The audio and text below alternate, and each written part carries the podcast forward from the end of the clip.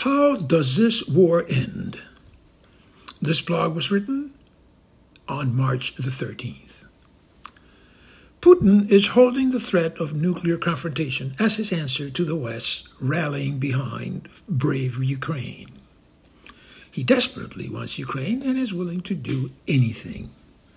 Because he has such control over the Russian people, he believes they will tolerate the effects of the sanctions against them for starting the war. But the pain he's inflicting on Ukraine seems unreal.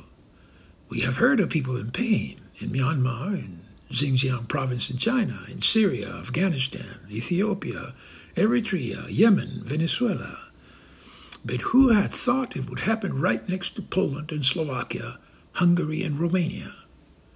Who had thought that one man would disrupt or end the lives of so many?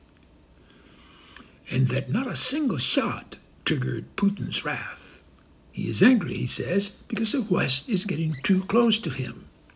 He is angry, we can discern, because he has been incapable of moving Russia to the top of the nations of this earth. So he falsely concludes that he is not getting his respect. But what is there to respect?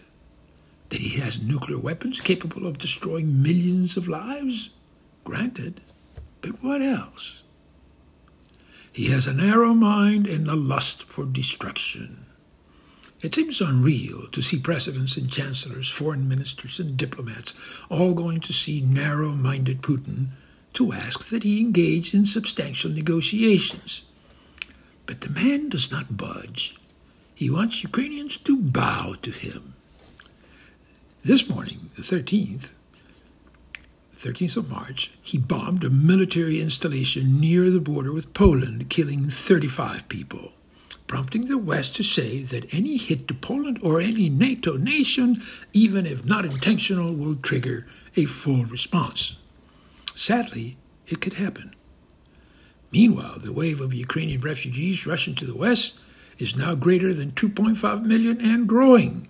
The number of casualties is probably in the thousands the destruction of property rampant. Ukraine is a big country, home to 44 million people, and it is being destroyed by the actions of one man who makes decisions by himself. One man who doesn't have to answer to anyone. And what use is the United Nations when Russia's or China's vote in the Security Council can block any action by it? What is the point of that body? A pretense of dialogue? No one seems to listen. Countries go there and parade their viewpoints, but not to hear each other, not to listen to each other. The sanctions the West is implementing will hurt Putin, will hurt the Russian people most of all. But will the Russian people rise against Putin? Will they see him for who he is? Putin is not afraid of a nuclear confrontation, and that is his advantage. We in the West are afraid of a nuclear confrontation, and that is our advantage. Preserving the collective work of humanity is important to us and not to Putin.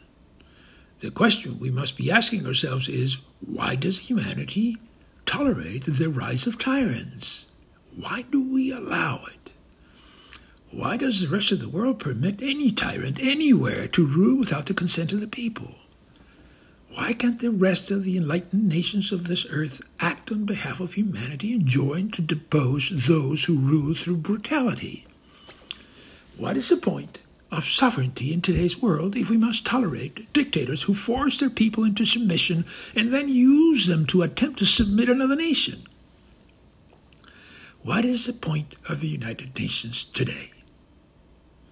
What is the point of someone like Assad in Syria remaining in power with Russia's aid or the generals in Myanmar or Burma with Russia's and China's aid, or in any other dictatorship. Why can't there be more external pressures from the rest of the world to unseat these people? Ukraine is telling us that it must be so.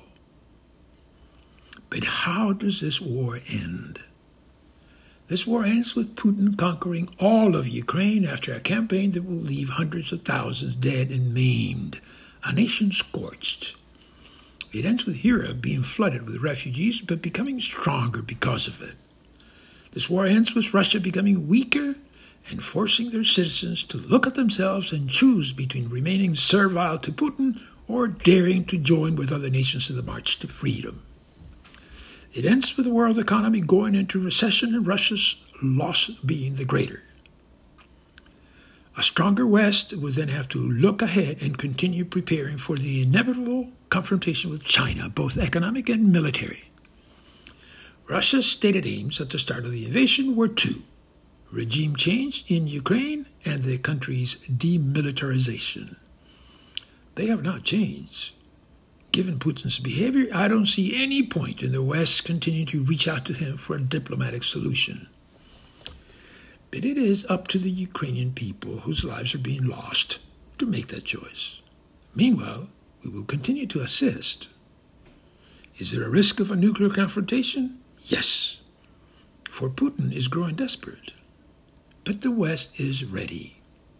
So let us stick with the sanctions, and Ukraine's heroic resistance will have marked a new beginning for the free world.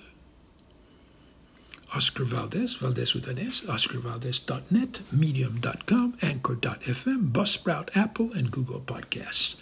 Thank you and good night.